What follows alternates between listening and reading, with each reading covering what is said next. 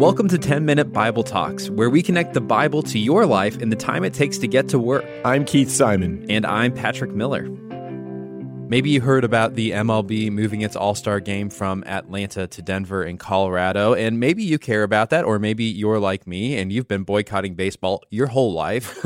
but here's the deal we're going to talk about not just that particular event, but what it says about our culture and our cultural moment. But speaking of cultural moments, Keith's been on the struggle bus lately. I, I live on the struggle bus. I drive the struggle bus. My spiritual gift is making life harder than it needs to be. Your spiritual gift is breaking computers. well, so the, lately it's been Dropbox.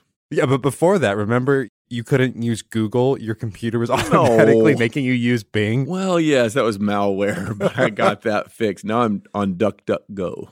I don't even know what that means, but it's you sad. Duck Duck Goose is a cousin. okay, that's good. There you go. That's good. So the other day I walked in and there's another staff member who I've discovered apparently Keith will occasionally call into his office to help explain his technical things because she's the only person nice enough to do it without making fun of him. That's exactly it. right. She's so nice that she won't mock me for my idiocy. So his latest one though is Dropbox. Yeah. I think it's your problem, Patrick. All I know is that people look at Dropbox, what you send me, and we can't figure it out. I can't figure it out. So I've been on a quest. Did you I just Googled, call yourself people? Well, no, I've recruited others, and okay. and so no, I'm not referring to myself in the third person plural, but I still don't know what I'm doing. no, no, you you sent me a Dropbox file for the first time yesterday. I was really impressed by it. I know, but I don't but, know if I could do it again. But what we really need for you is someone to explain all technology like a five year old. Keith, every time you come to me with your technology problems, whether it's Microsoft Word or your inability to find your own page on Facebook, come on, man. Don't tell all my secrets. That's good. I am reminded of a great clip from The Office when Oscar, he's the accountant at the office, comes to Michael, who's the manager. And Michael is, of course, kind of the village idiot. And Oscar's trying to explain some pretty basic accounting but stuff. he is the boss yeah he is the boss michael's the boss and uh, oscar he can't seem to get through to him and we'll just watch what happens because it's a good clip here are our final actual costs for this mm. year okay as you can see we did pretty well so. yes yes i can see that we did indeed why don't you explain this to me like i am an eight-year-old all right, well, this is the overall budget for this fiscal year along the x axis. Yes. Right there. That's me There's trying to be all confident. You can see clearly on this page that we have a surplus of $4,300. Mm-hmm. Okay. We have to spend that by the end of the day or it will be deducted from next year's budget. Why don't you explain this to me like I'm five? Your mommy and daddy give you $10 to open up a lemonade stand. So you go out and you buy cups and you buy lemons and you buy sugar. and now you find out that it only costs you $9. Oh. So you have an extra dollar. Yeah. So you can give that dollar back to mommy and daddy. But guess what? Next summer, I'll be six. And you ask them for money, they're going to give you $9 because that's what they think it costs to run the stand. So what you want to do is spend that dollar on something now so that your parents think that it costs $10 to run the lemonade stand. So the dollar's a surplus. This is a surplus. We have to spend that $4,300 by the end of the day, or it'll be deducted from next year's budget. Uh, it's like the government. It, Just it, spend all the money whether you need it or not. You got to spend it or you lose it. but that is Keith too. It's she that me walking in and watching Reagan, our friend, trying to explain to Keith. I've never actually heard you say the words "explain it to me like a five year old," but I've thought them. it probably still wouldn't work, but it might help. I'm cursed. Yeah, it's, it's okay. okay. Yeah. So, like I said today, we're talking about something that is on everybody's mind. And oh, I Ooh, feel, a, song. feel a song coming on. On my mind. You try, Keith. You do yours. Ray Charles, yeah. Can you sing? Hmm. If you want a real treat, said, sit next to Keith during worship. Come on, man. It's bad. Come on, man. I'm making a joyful noise. joyful noise of the Lord. You know they're evaluating me. Oh, no. Well, it might be a noise. I don't know how. Uh, it sure is joyful. That's why. Come no. on, man. So, Georgia, Georgia's on our mind there's a new voter ID law that just got passed in Georgia, and it's been the topic of conversation culturally. And probably the big thing that most people have heard about who aren't even interested in politics is that, and I said this earlier, the MLB has moved its All Star game from Atlanta to Denver. Yeah, that's what brought it up in our family we eat dinner once a week as a family, and my boys who paid a little bit of attention to politics and current events were much more interested in talking about this because it affected baseball. And their take on it was why in the world is the All Star game moving? And so we kind of dove into the issue a little bit. But Major League Baseball decided to move the All Star game because they received some pressure from Joe Biden. I mean, ultimately, President Biden was being interviewed by Sage Steele on ESPN, and she asked him about the Georgia law and then asked him if Major League Baseball should move the All Star game out of Atlanta in response to it. And he said, sure. And minutes later, it seemed, Rob Manfred, the commissioner of baseball, made that change. He said that they were going to pull it out of Georgia. Now we know later that it's now moved to Denver. But in response to that, the Republican governor of Texas decided not to throw out the first pitch at the opening day of the new stadium for the Texas Rangers because he was kind of protesting Joe Biden's protesting of the Georgia voting law. This is getting complicated. It's a multi layered protest. And so, in response to these Georgia laws, the MLB isn't the only corporation responding. Coca Cola's CEO came out with a statement condemning Georgia. And I should give some context here. There have been people who have been pushing against companies that have their headquarters located in Atlanta specifically, but also the rest of Georgia. That's Coca Cola. And so the CEO spoke out and said, Hey, I'm against this law. The same thing happened with Delta We'll get to the Georgia law and why people are so upset yeah, absolutely. in a moment. But for now, a bunch of companies feeling pressured by a community activist or the president of the United States or whoever, Twitter mobs kind of, have decided to speak out against these Georgia voting laws. So one of my favorite moments in the midst of this was PayPal was among the corporations who were critiquing this Georgia voter ID law and someone on Twitter posted Hey, by the way, PayPal, it requires an ID for you to open up an account. Someone else gets on, they respond and they tweet at PayPal and they say, Hey, can you please let my account open up without an ID? so they're saying, Hey, PayPal, if you're against this Georgia law, why can't I open up my PayPal account without an ID? And then I love this. Some poor social media person replied, didn't read the whole thread, and they just say, Well, great question. We usually require customers to confirm their identity with a government issued photo ID, which is, of course, what what they just condemned the state of Georgia for doing. Regrettably, we're unable to bypass this step. It is required. So people are kind of caught in between reality and how they run their business and what they feel like the social media mob wants them to do. And these businesses have entered into politics. And this has been happening gradually over the last few years, but now these businesses have gone all in over this issue of the Georgia voting laws. And so maybe we just need to stop for a moment and think about what happened in those laws. And so maybe I'd put it this way Patrick, could you explain it to me like I'm a five year old? like going back to the office clip, how about for a five year old? Like, private school Patrick explains it to public school Keith. I am not personally optimistic about my ability to do that because I'm terrible at communicating with five year olds, but here we go. Here's nothing. So here's the deal. Like Keith and I state the obvious, we are not experts in anything. Anything.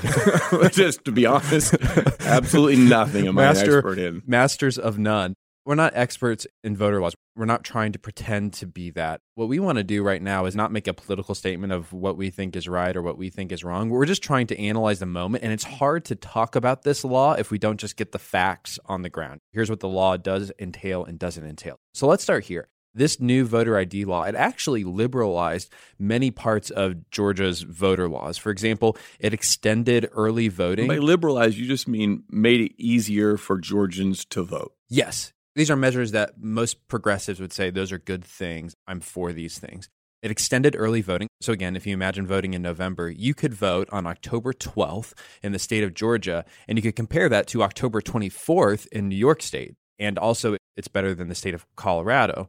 One of the big things, which is important because that's where Major League Baseball ended up moving the All Star game to Colorado. Yeah, they ended up moving it there. One of the big reasons why this early voting matters is that black churches, some of them have this thing called souls to polls. You go to church and then there's a message and then everybody goes and they vote together. And Georgia's law actually allows that to happen because it allows multiple Sundays to be included within the early voting. Beyond that, it also extended the mail in period. So, how long you have to mail in things to the state of Georgia. It allows mail in ballots without reason. So, for example, in Joe Biden's home state of Delaware, you can't send in a mail in ballot without a reason. But in Georgia, you don't have to have a reason. You can send in a mail in ballot. Lastly, it expands the number of voting locations inside of Georgia to reduce wait times. In fact, at large precincts, they're requiring people now to measure the wait three times during the voting day. And if the wait's ever longer than an hour during the next election, the plan is to add in more voting locations. So, so those are some of the liberalizing laws. Let's go on the other side, Keith, and let's talk about why it was so controversial. Yeah, if those were the ways that Georgia made it easier to vote, there are some other ways that Georgia restricted voting, or at least that's how it is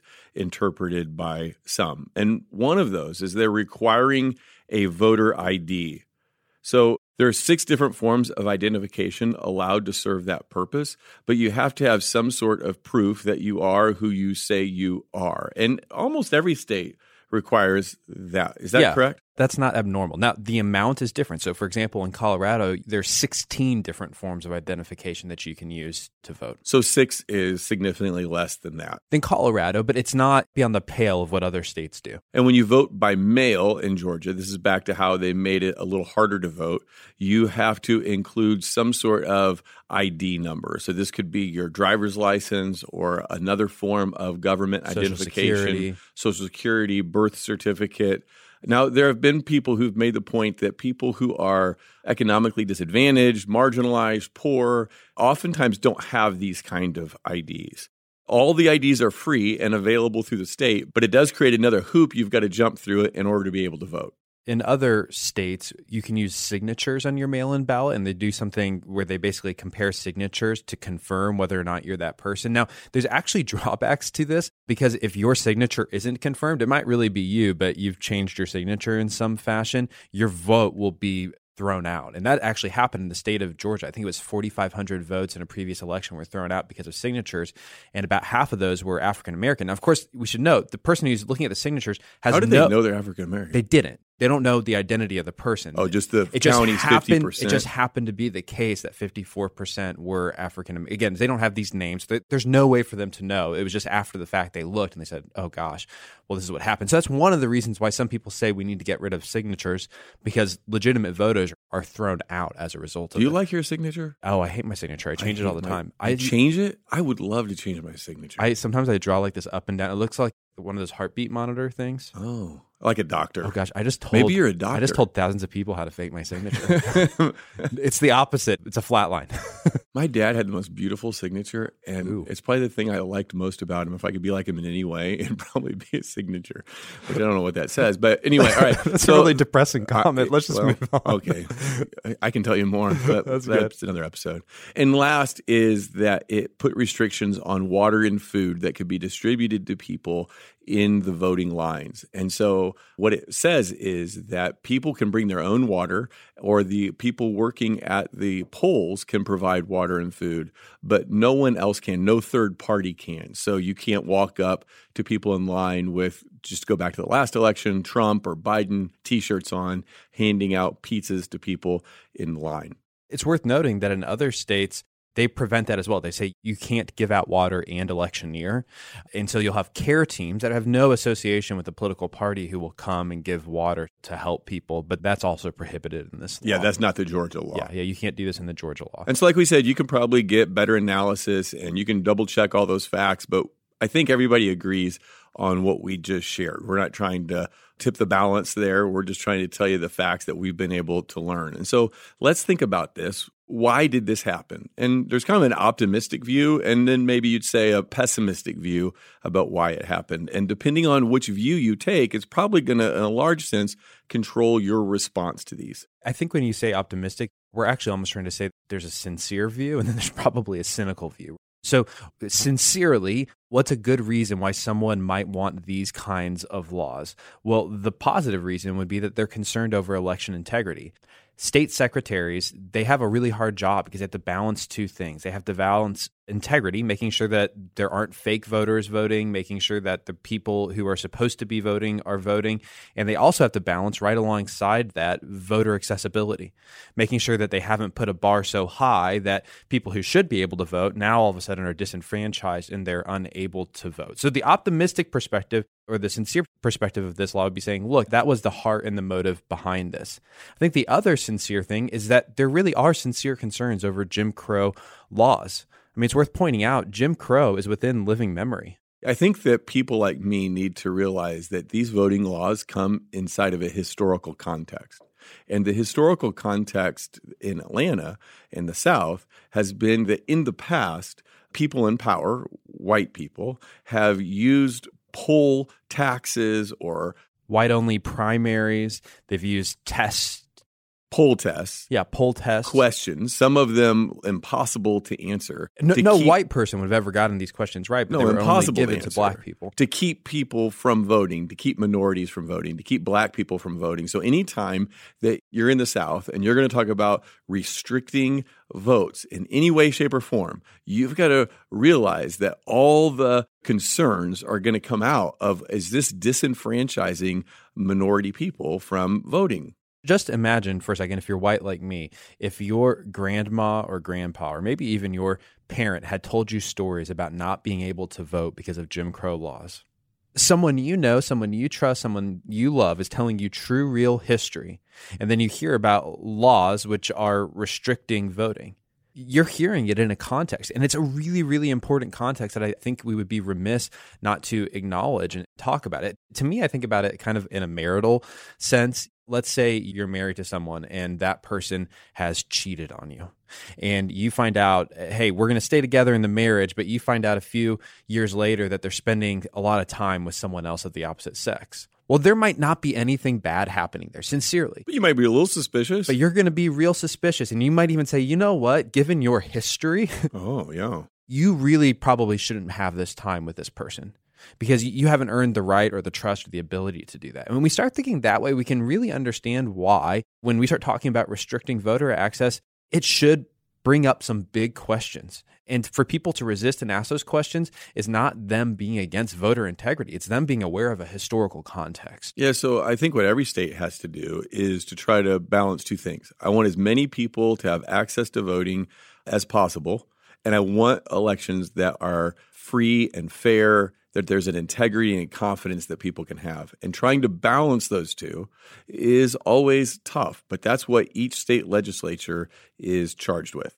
So, if we were trying to assume the best right now about both sides, we would say to the left that their accusations about this being a Jim Crow law, they sincerely come out of a historical context. And if we were looking at people on the right and we were trying to assume the best, we would say that they are sincerely concerned about voter integrity. A democracy cannot function if you don't have polls that are run properly. If people are able to send in fake votes, that's not going to work. Okay, but let's be honest. Nobody thinks that these people are being sincere. Do you? I mean, I want to believe that, but come on. I want to say that there's an admixture of both that there are real sincere concerns that are also layered on top of with insincere concerns. Or maybe even reframe it that if you take the crowd of people on each side, there's some people who are being very sincere or they're being sincerely misled, or and there are people who are trying to use this moment to bolster their own power. I'm just a cynical person by nature. I wish I wasn't. I wish I was an optimist, but I've just come to believe that a lot of times what you've got going on here is a power play and people on both sides trying to gain power for themselves. And so I think what we've seen play out since this law was passed and signed by the governor of Georgia kind of confirms that what I think is true, and that is that people are about power. You're making me think of a great clip by Charles Barkley. Whoa time out, time out, time out. Patrick, do you know who Charles Barkley is? You know, basketball guy, famous. He played for the what was it the the Bulls, right? yeah, right. In the public, is that was I right or wrong? I, mean, I really don't know. no, you were way wrong. In the private school Patrick went to, they didn't have sports. He was conjugating Latin verbs while the rest of us were playing sports. And so Patrick learns about sports through the books, the Dummies series, like Basketball for Dummies, Football for Dummies. You've read Football for Dummies, right? I've read Football for Dummies. I've read Basketball for Dummies. But here's the deal. You're right. I didn't play sports, but I am invested in understanding other people. Uh, so Charles Barkley, let me share it. Charles Barkley is on the halftime show of TNT, and it was during the NCAA March Madness. And they asked him a question, and here's how he responded to it. And I think you might identify with Sir Charles. Yeah, but the one thing I took out of that piece was, man, I think most white people and black people are great people. I really believe that in my heart. But I think our system is set up where our politicians, whether they're Republicans or Democrats, are designed to make us not like each other so they can keep their grasp of money and power. They divide and conquer. I truly believe in my heart most white people and black people are awesome people, but we're so stupid following our politicians, whether they're Republicans or Democrats. And their only job is hey, let's make these people not like each other. We don't live in their neighborhoods. We're all got money. Let's make the whites and blacks not like, like each other. Let's make rich people and poor people not like each other. Uh, let's let's scramble the middle class. I truly believe that in my heart. So there's Sir Charles dropping some wisdom. I saw a lot of people on Twitter agreeing, and then some people, of course, making fun of him, how naive he is because they didn't like that he wasn't on their side. But it sounds like Charles is saying what I kind of believe, and that is that a lot of politicians, I don't want to say all, and I don't want to say anyone all the time, but they're more interested in accumulating power. And they do that by stirring up division. Here's a big problem when you stir up division over confidence in election results, that is really dangerous because our government depends on free and fair elections.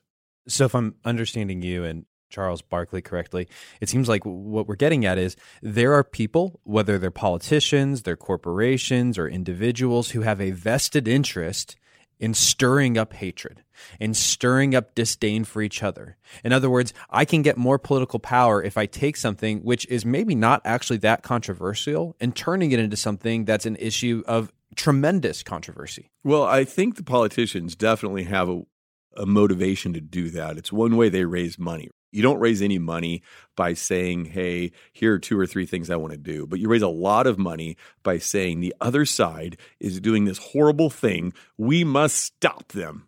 And all of a sudden, the money pours in. So I know politicians do it for sure. You see it, it's very obvious. But I think as we keep talking today, we're going to see that private companies are starting to get into the same game. They're starting to monetize division. And I don't know, but it seems like a really bad step for our country. So let's explore this for a second. Why is this controversy happening? It is a controversy on both sides. So you have people on the left who this is a controversial law because it's the new Jim Crow. And you have people on the right, this is controversial because you have all of these corporations and individuals calling them racist for being for voter integrity. And so it's a controversy on both sides. Why is it a controversy? I think the first thing is actually what you just said a second ago. Part of why it's a controversy is because we have politicians who are invested in undermining our confidence in elections because it helps them gain power. So Patrick, we're going to play a little game, all right? Ooh. Little timeout, little game, all right? So I'm going to ask you a question and you tell me which politician fits this criteria, okay? So here we go. One, this politician never conceded when they lost the state of Georgia. Okay? Got it? Got it. Two, this politician lost the state of Georgia by more than 10,000 votes. Three, this politician blamed the Republican leadership, specifically Brian Kemp, for their loss. And four, this politician claimed that the election was stolen from the voters. Now, who fits all four of those? Who is this politician? Name it. Name well, the person. Well, Keith, I know you're a tricky guy. This is a trick question right here. I'm full of tricks.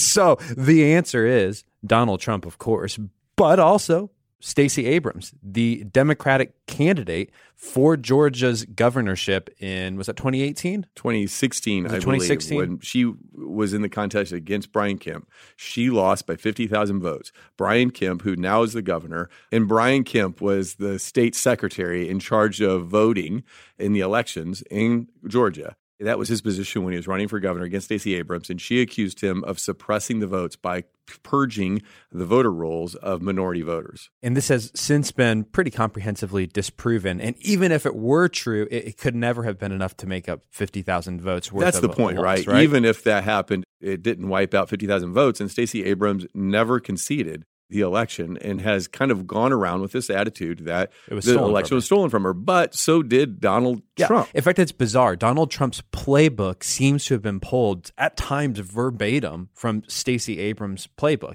Now, he lost the state of Georgia by 12,000 votes, and he blamed Brian Kemp and Republican leadership for not being strong enough and standing up to the various electors and saying, look, no, we need to redo this entire election because it was stolen from Donald Trump. They said, no, our, our elections were fair, our elections were done properly.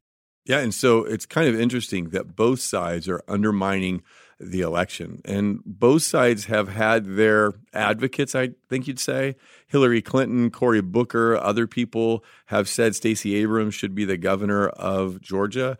And of course, lots of people, including Trump's lawyers, went on television and made absolute fools of themselves, saying that had been stolen when clearly it hadn't. The Georgia election might have had some hiccups, it might have had some problems, but it for sure wasn't stolen. The people of Georgia voted in higher numbers for Joe Biden. And if I could talk to you, the person listening right now, I would just ask you to look inside and ask how you're responding to this. Do you hear one story and say, well, that seems legitimate? The Donald Trump thing, that one really had something to it. Or maybe you're on the other side, oh, the Stacey Abrams thing, you guys aren't really being fair.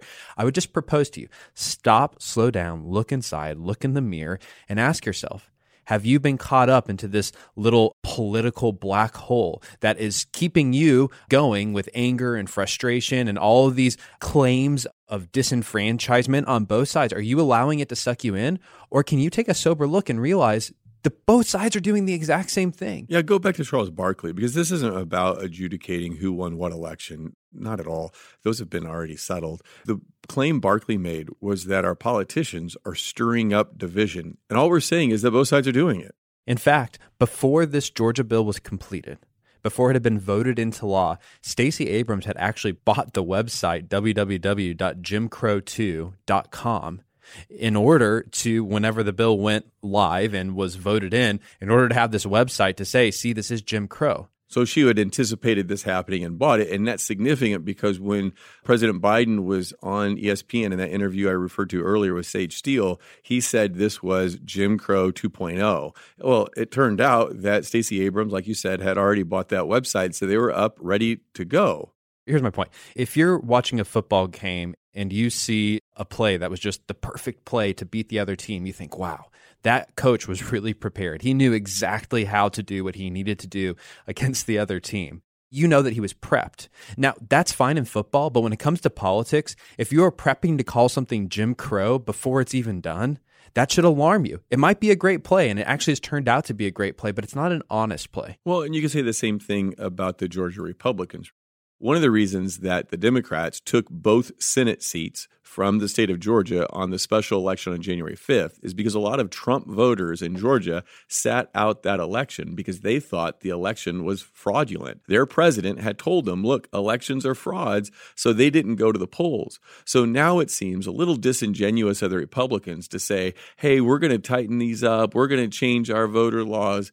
People have said it's probably a power grab, probably an outreach to all those Trump voters who sat out the Senate election, trying to bring them back into the fold, saying, hey, look, we tightened it up. These elections are reliable now. So both sides are playing to their base. Yeah, this isn't just a voter integrity law. It's a law that is designed to bring people back into the fold who said that the last election was fraudulent. That I think is clearly one of the goals of Republicans in passing this.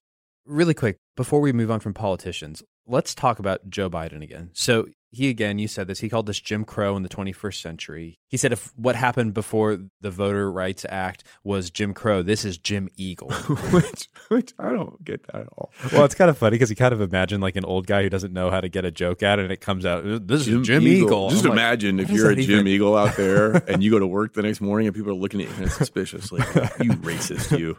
You Poor Jim, Eagle. Jim Eagle. So I'm not even sure what it means, but Biden used this law as an opportunity to prop up himself, to get his message out there, and to mobilize people against Republicans. Now, I'm going to read a quote from what he said. He said, What I'm worried about is how un American this whole initiative is. It's sick. It's sick. Deciding that you're going to end voting at five o'clock when working people are just getting off.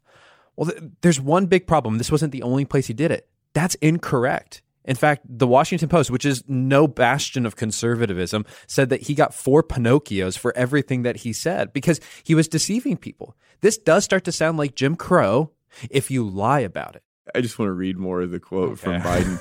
He said, Among the outrageous parts of this new state law, it ends voting hours early, so working people can't cast their vote after their shift is over. So Biden has kind of presented himself as the working man. The working Joe? From, oh, good. From Scranton, Pennsylvania, a working class town. And also just, the home of The Office.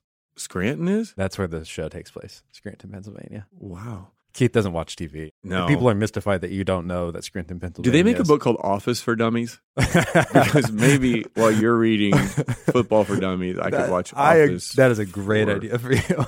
I'll look or, it up. Or maybe I could read Dropbox for Dummies. Oh, that would save us all so much time. Wouldn't it though? But here's what Glenn Kessler, who, like you said, is the, the fact checker for the Washington Post, he said, quote, on election day in Georgia, polling places are open from 7 a.m. to 7 p.m. And if you're in line by 7 p.m., you are allowed to cast your ballot. Nothing in the new law changes those rules.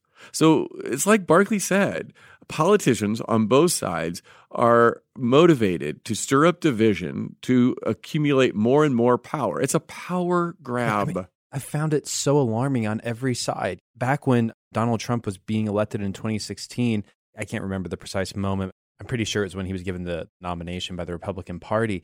There's this moment where they start bringing on stage all of these people who had family members killed by immigrants. I remember that. And watching sad stories. It, oh, super sad stories. And I'm not trying to minimize that, but watching it, you would get the impression that there's an immigrant on every corner with a gun ready to kill you or someone that you love. Now, I'm sorry, go look at the facts. The amount of people who are killed by illegal immigrants is incredibly, incredibly, incredibly, incredibly small. I mean, tiny, tiny, tiny, tiny. Now, I don't want that to ever happen. I'm not okay with it. But the presentation of it is exactly what Joe Biden was doing with Jim Eagle.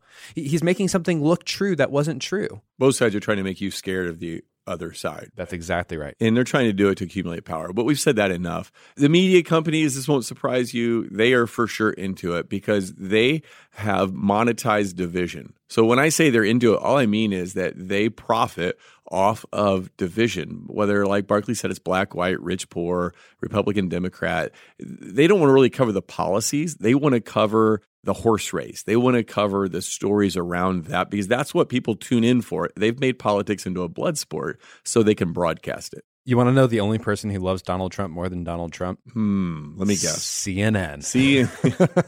yeah. I mean, CNN and New York Times, their viewers or subscriptions, in the case of the New York Times, they've gone down since Trump left office. Trump takes office, the New York Times has 3 million subscribers. Trump leaves office, they have raised that to 7.5 million subscribers. Let's go to CNN. Trump enters office, their viewership among people between the ages of 25 and 54 is incredibly low. By the time he leaves office, they have more viewers than Fox, which had never happened in history. Now, this is where things get real interesting. Between Biden's inauguration on March 15th in the end of the election, uh, CNN lost almost half of its primetime viewers. So Trump and CNN hated each other, but not really, right? They're frenemies. They, frenemies. They're they're business partners. they exactly were in they business are. together. They both used each other for their own personal gain. The same for the Times, and same for a lot of other media. And the exact same thing is happening around this Georgia case. We are watching, frankly, as mainstream media on both sides of the coin are using this as a propaganda machine to get out their own message. Probably the worst offender was CBS News, who had an article titled Three Ways Companies Can Fight Georgia's Restrictive Voting Law. I think that was a tweet. They tweeted that. The yes. article wasn't near as incredibly biased as that sounds. But the tweet that packaged the article, that sold the article, and what the vast majority of people read was the tweet was here's our plan for how the companies can take this down. Now that's fine if you're a political Absolutely. advocacy group, but not if you're supposed to be like mainstream journalism. Mainstream, supposedly nonpartisan, fair-minded media. There's nothing fair-minded about that. So let's skip out of the media because nobody's surprised by that. Let's get to what I think is really interesting, and that is how private companies are starting to get wrapped up drug into this division. So if Barkley mentioned politicians, we're saying, yeah, sure, could have mentioned media, could have mentioned even these companies that we are so familiar with, brand names that we buy every day. Let's talk about some funny examples around the Georgia thing. The commissioner of the MLB apparently also has a membership to Augusta, which is in Georgia. And I think it was Marco Rubio sent him a letter saying, as long as you're taking the All Star game out of Georgia, I assume you'll be relinquishing your membership. Yeah, revoking your membership at this high class club. But I don't think Rob Manfred has responded to that. And nope. What's so ironic about the MLB moving out of Atlanta is that in the name of helping minority rights, they've hurt a lot of minorities. I think it was $100 million that the Atlanta area lost. Atlanta is a majority minority city. And so they lost $100 million in revenue. That'll hurt businesses owned by people of all races. And they moved, catch this, they moved the All Star game to Denver, Colorado, which is far more white as a city and a state than Atlanta and Georgia. And the voting laws are not appreciably different. When you get into the details, you start realizing this is an advertising campaign. This is the MLB's way of, frankly, reaching people in my age demographic. Everybody wants to get the younger demographic and saying, hey, your social causes that you care so much about, we care about them too. I think it's totally disingenuous. I don't believe it for a second. So Coca Cola, Delta, they do the exact same thing. And yet, Delta has received a lot of capital, a lot of investment from Chinese businesses to create flight paths to China. They are literally business partners with a state which is genociding people. Genociding a verb? I don't know. Well, I guess it is now. Private school Patrick says it's a verb, then you live a, with it. it's a verb now. Yeah. So China is going to keep coming up here because it turns out that China is a huge test case to measure the sincerity of any sports league or any business. Yeah, because China is widely known as a tremendous human rights violator. Tremendous. Like they are exterminating Uyghurs, Muslims in China right now, minority groups in China. And a lot of these businesses and sports leagues, NBA, MLB, and some of the They're businesses deeply invested in China. Absolutely. Why? Because there's so many eyeballs and therefore there's so much money to be made in China. So if you really care about social justice, that's fine. If as a corporation you want to say our cause is social justice, that's why we really do what we do. That's fine, but you should be consistent. Yeah, and if you're not, if you don't, then stop it. Well, if you're not consistent in the places that it costs you money, then you'll have to forgive us if we doubt your sincerity. Let's take this outside of the Georgia example and talk about P&G, Procter and Gamble. They own Gillette and Pantene Pro V. I use Pantene, do you? I do not. I don't wash my hair every day. Wow. Are you serious? Oh yeah, I probably wash my hair 2 to 3 times a week. How do you think it looks so good, man? Got to keep those I'm natural stunned. oils. In. I wish I had something to say, but I am stunned. Why don't you wash your hair? I wash my hair three times a day. Wow, no wonder it looks so dry. Oh my gosh. Sorry. I'm now going to be getting hygiene advice from you. Yeah, Pantene has not done its job. So I don't know. I just bought Pantene. All right, go. Tell me so, why should I not have bought Pantene? No. I have zero. Are you interest. boycotting I'm Pantene? Not boycotting Pantene. You're boycotting, boycotting showers. Gillette. I am boycotting showers. Do you only shower? I do shower. Just no, I shower my body. How do you? Uh, never mind. You go. want me to draw a picture on the board? well, maybe after this. Though. All right, let's go. So Procter and Gamble own Gillette and Pantene Pro V. Now they made news, you might say, at least amongst conservative circles, because Gillette had a series of advertisements which were decrying toxic masculinity. And it wasn't in the most nuanced way ever. And people are kind of wondering, well, gosh, your audience is clearly men. So who are you winning over? And I think people who said that, what they didn't understand is that, again, for millennials who are men, we don't like toxic masculinity any more than anybody else does. And so we say, yeah, I would like to buy my razor from a company that's against that kind of masculinity because that's not me. Did that work out for him? I mean, how's that gone? Do you know? I have no idea how any of these things go, but they've stayed entrenched in it. Pantene Pro V then does a whole series of advertisements which are showing transgender children, same sex couple moms and dads. I mean, it was bizarre this year with the NFL. I always kind of had to watch what was happening on the commercials if there was something violent or sexual, making sure that my kids wouldn't watch it. But now I've got this whole new category of are they going to be introduced to transgenderism? I mean, it's like a drag queen on every other advertisement, it felt like sometimes. You know what we do to solve that problem? We get the NFL Sunday ticket. It's what real fans do. People don't read football for dummies. and me and my boys, we watch no commercials on football Sunday. I think you have to have satellite or something for that, right? DirecTV. See, I don't have satellite. Well, I'm a cord cutter, man. Is they, God bless you, but I will always have DirecTV as long as they're the only people that have NFL Sunday ticket. it's the best invention ever. The Red Zone channel, yeah, never. Mind. I've heard it's awesome, I, but I'm- I'm not going to have that. It's true fans. I'm going to suffer through these advertisements. Now, here's the deal: Is Procter and Gamble truly for hashtag LGBTQ beauty? Is it really against toxic masculinity, or is this just a big advertising campaign to convince you as a consumer that they are? Well, the Wall Street Journal just reported today, as we record this, that Procter and Gamble has been deeply invested with a Chinese company whose main job is to break Apple's security features so that Procter and Gamble can surveil you. Oh wow. So do millennials care about being surveilled? Go social justice. Or no? They're Or working do they with do that through their Dropbox? Or they're they working with a? Chinese company. By the way, they're giving money to a company that works with a state that has a vested interest in surveilling us as well. But they're working with a company to watch us. And by the way, you're like, what kind of things is Apple trying to protect us from? They don't want apps to scan your thumbprint. Uh, That seems like important. They don't want apps to be listening to you as you. You mean say Apple has companies come to them and say, "Hey, will you give us the data from people's thumbprint?" As far as tech companies go, Apple has been the most invested in saying that people should own their own data. And so they have invested and they're actually rolling out a new privacy system right now, which basically makes it so that if you are an app and you are taking people's data from them without their knowledge, you have to ask the person for permission. And if you don't abide by this, Apple is going to take you off their app store. So you have people like Mark Zuckerberg and others saying, oh, this is terrible. It's so bad. I can't run my business to us consumers, what we need to realize is that we are being listened to. Our names, our information, where we walk, where we go, where we buy things, all of this is being collected. Procter and Gamble, in fact, Google and Facebook, they weren't doing a good enough job collecting people's information. So P&G made a database of 1.5 billion people Billion with a B. billion with a B.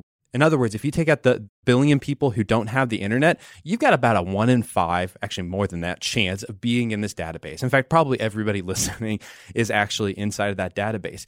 And they have profound details about you and your personality. Why? So that they can send you targeted advertisements targeted to you to manipulate your behavior so that you will buy their product. But I guess honest question here: What's the point? How does this connect back to their sincerity with transgender commercials? my point is really simple. How many LGBTQ people are having their information surveilled by P&G without their permission and used against them so that P&G can tell them stuff? How many toxic men out there are having the exact same or people who are against it are having it happen? And can we think of anything perhaps more toxic than stealing people's information, collecting it into a database and using it so that you can treat them like your personal piggy bank? Yeah, I think all these private companies, at least the ones who are publicly owned, they report to stockholders. They report to a board of directors. What they're about is their bottom line. They're about making money. And so if putting transgender people in a commercial help make money, God bless them, they'll do that. If having commercial against toxic masculinity will help, great. Well, it doesn't matter. It's just an advertising strategy. So you think, wow, these companies are noble and they care about things I care about. No, what they care about is getting money out of your pocket and into their pocket. And they'll do that through data surveillance. They'll do it by going to China. They'll do it by putting on a commercial that makes you think they're for the causes you are. But it's just a strategy to get money from you to them. Now, let's go back to Charles Barkley. Remember what he said? He said that there's politicians who are invested in keeping us angry at each other. It's not just them. There are media corporations and there are businesses that are invested in it. Because guess what we've discovered over the last six years with Facebook and other advertising platforms? If you get people angry, you elicit a response. People want to buy things when they're angry. People want to do something when they're angry. And so it's not an accident that they're picking causes because what they realize is if I can get this person angry, if I can get them to say that Pantene Pro V is in my tribe, that will cause them to do a behavior, to go and buy their product. So they are also invested in keeping us angry at each other. And so are these social media things. We all know that people will stay on social media if they're angry, upset, if their emotions are high. And so there's a lot of money to be made by keeping people stirred up. So this just leads us, I think, to a bigger, broader question and why we even talked about this in the podcast to begin with. Is this really the America that we want to live in? Is this really the world that Christians want to participate in? Do Christians want to buy into the narrative that everything is politicized, that everybody does have to be into a political tribe? That I need to hate you and be against you, whether you're a politician or a media corporation or a business, if you don't agree with everything that I agree with. There's a lot of things that we used to be able to find unity in, and sports was a big part of that. Now, it's not just Major League Baseball. It's the whole Colin Kaepernick take a knee, and then all these people on the conservative side said, "Oh, I'm not going to watch the NFL Burning if they're going to take a knee, if they're going to disrespect the flag." Of course, that's not what the people taking the knee said they were doing or their intention, but it was all politicized. Remember, Mike Pence went to the game in Indianapolis, and as soon as they took a knee, he marched out of his suite. Now, that was all staged. They knew what was going to happen. They were just doing that to make a point to stir up more division, and nobody was better at that, I don't think, than President Trump. He made a living, built a campaign and a presidency on stoking that division. But again, like we've said, it happens on both sides. And so people are playing with your emotions. They are toying with you for their own gain. And do you really want to do that? Do you want to walk around in a constant stage of outrage? Addicted to outrage in order to make Facebook or Google or the Republicans or the Democrats or A lot of money. yeah, is that what you want to do? Because it makes you miserable and it makes them money. It doesn't just do that, it tears apart our communities. I mean, we've experienced this a lot over the last five years. You go back before 2015 with the church that we're pastors of, and we were able to make partnerships with a lot of organizations. And both organizations knew we really don't agree on a lot of things, but there are a few things that we hold in common. And so we would choose to emphasize what we shared rather than what we disagreed over. Those days are long gone. It's amazing. I mean, like tolerance used to mean I can work with people who have different views than me. I can tolerate dissenting views and still work together for common good. Now, tolerance means that you have to support what I believe. And if you don't, then I have to be against you. So we send donuts to all the teachers in our public school system here and a different school every day. Just a way of saying thank you. We appreciate what you do. You're blessing our children, our community. Especially in this last year, teachers Yeah. been on the front line. So we'll send donuts and pastries and just say, hey, thank you for what you do. And it's for everybody on their staff. Well, we get some feedback and be as vague as possible here. You still get the point. We got some feedback from one school that they weren't interested in it. And just one person, probably in the school, said that they weren't interested in getting donuts from us because they didn't agree with us. And I'm like, really? Like, you can't even accept donuts for us saying thank you to all the teachers there? If you want to send donuts to me, I don't care who you are. You can be atheist, you can be against me in any way you want. I'll just say, hey, thank you, and eat the donut. I hope it's moist. That's the one I like. I mean, why do we have to make divisions over who can get what cinnamon roll? But I would that's like where we to make- are. I would like to can make a division. cinnamon rolls from people who agree with me. And so I can only buy shoes from companies that agree with me. I can only buy shampoo for companies that agree with me. I'll only watch sports leagues of companies that agree with me. This is insanity. I opt out. No, I opt out.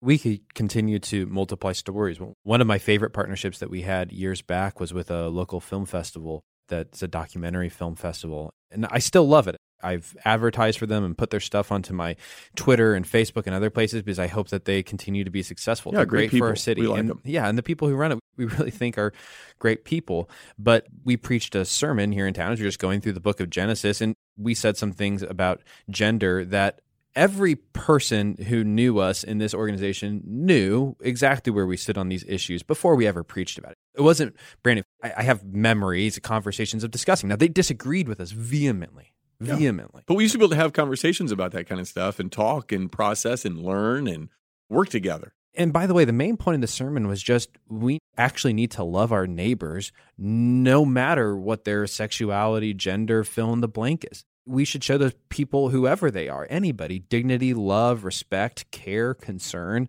Yeah, look, we said some things that they disagreed with, but I think the point is that instead of saying, let's kind of learn from one another and still work together on the areas that we share in common, they said, well, we've got to cancel you. We've got to walk away from you. We can't work with you. We can't accept your advertising dollars because we don't agree on everything. Yeah. So, and it wasn't just them. I don't even agree with myself on everything. so I- how in the world I share an office with you and you don't shower evidently.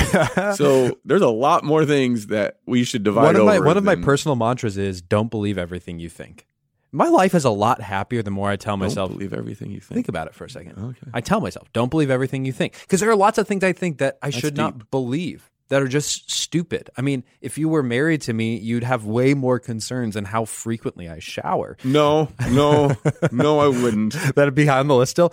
But my point in bringing up this example was they, as well as several other arts organizations that we supported, and again, all of them knew exactly where we sit on these things. We were never trying to hide the ball. They all said we cannot work with someone who doesn't agree with us on everything. In fact, I think some of the organizations had to create their own little ethical codes, which they never previously had to articulate their, I guess, vision of human life. I think we're living in a weird world when arts organizations, when schools, when privately owned businesses are starting to think that they have to articulate a vision of ethics and the good life. I thought what we shared in common was that we both like documentaries. Yeah, I like both like We both like art. shampoo. Well, not you. Just that we could all rally around. We all like baseball, but now baseball is going to get political, or football. Now football is going to get political, and we can't just enjoy something together. I don't know. It's all weird. Here's the deal. When our culture lost a sense of common good and common truth that we could work together, the name of the game became power. The name of the game is who has the most power. And that goes back to the Charles Barkley quote. The more that our politicians, the more that our media, the more that companies can divide us, scramble us, as he said, then what that gives them is the upper hand. At least they think it does. But here's how we take back their power we say, no, I'm not going to play that game. I'm not getting sucked up into outrage. I'm not going to say people who disagree with me are my enemies. No, they're just good people who have different opinions than I do, at least largely.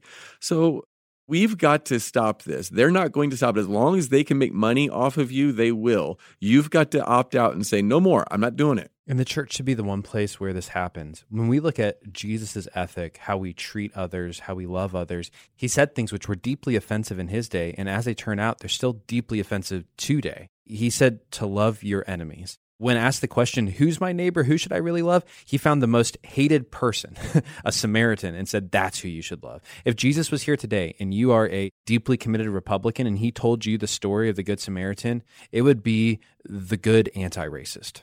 If you were a Democrat and Jesus was to tell you the story of the Good Samaritan, it'd be the story of the good MAGA guy. That's how Jesus would lean into you. And the challenge for us in the church is to not get sucked up into this vortex of anger and instead to love our neighbor no matter who they are, to find what we share in common, to emphasize those things, to use those things as bridges for love and for charity so that we can have communities that aren't divided. The church should be the place that's coming to actually reconcile communities which are being ripped apart by this maelstrom of anger. And now Patrick's going to go take a shower. I will not be taking. I actually do have to go get my hair cut. So, in my haircutter's defense, I did wash my hair last night. It doesn't seem fair to someone who's cutting my hair to make them touch my dirty hair. You talk about loving your neighbor. I mean, right there it is. Patrick Miller deciding to wash his hair. I mean, like, wash it an extra day. I mean, the sacrifice it must have taken for you I to you. wash your hair for your hair cutter. Is that what Well, we call I- them? I just, I your wanna say, barber. if you think about a it, stylist. you I probably you go to a spend. stylist. I don't go to a stylist. You go to a Oh my gosh! If you spend on average maybe two to three minutes, well, if you're washing your hair three times a day, we're probably at the six to ten minute mark of how much time you spend on your hair every day. I save all that time. Oh wow! What do you do with it? I mean, what do I do with it? Yeah, is what do you do with the extra six minutes? Whoa, you you couldn't believe the amount of effective things Like I do. conjugate some Latin verbs. I'm just conjugating like a boss. All right. Later, everybody. Thanks for listening. If you've enjoyed this content, please subscribe and give us a rating. That helps others find this podcast more easily. Also, ask yourself who you could share this podcast with. Texting an episode to a friend or family member is a great way to help them grow spiritually. If you want to go deeper, check out our show notes for book recommendations.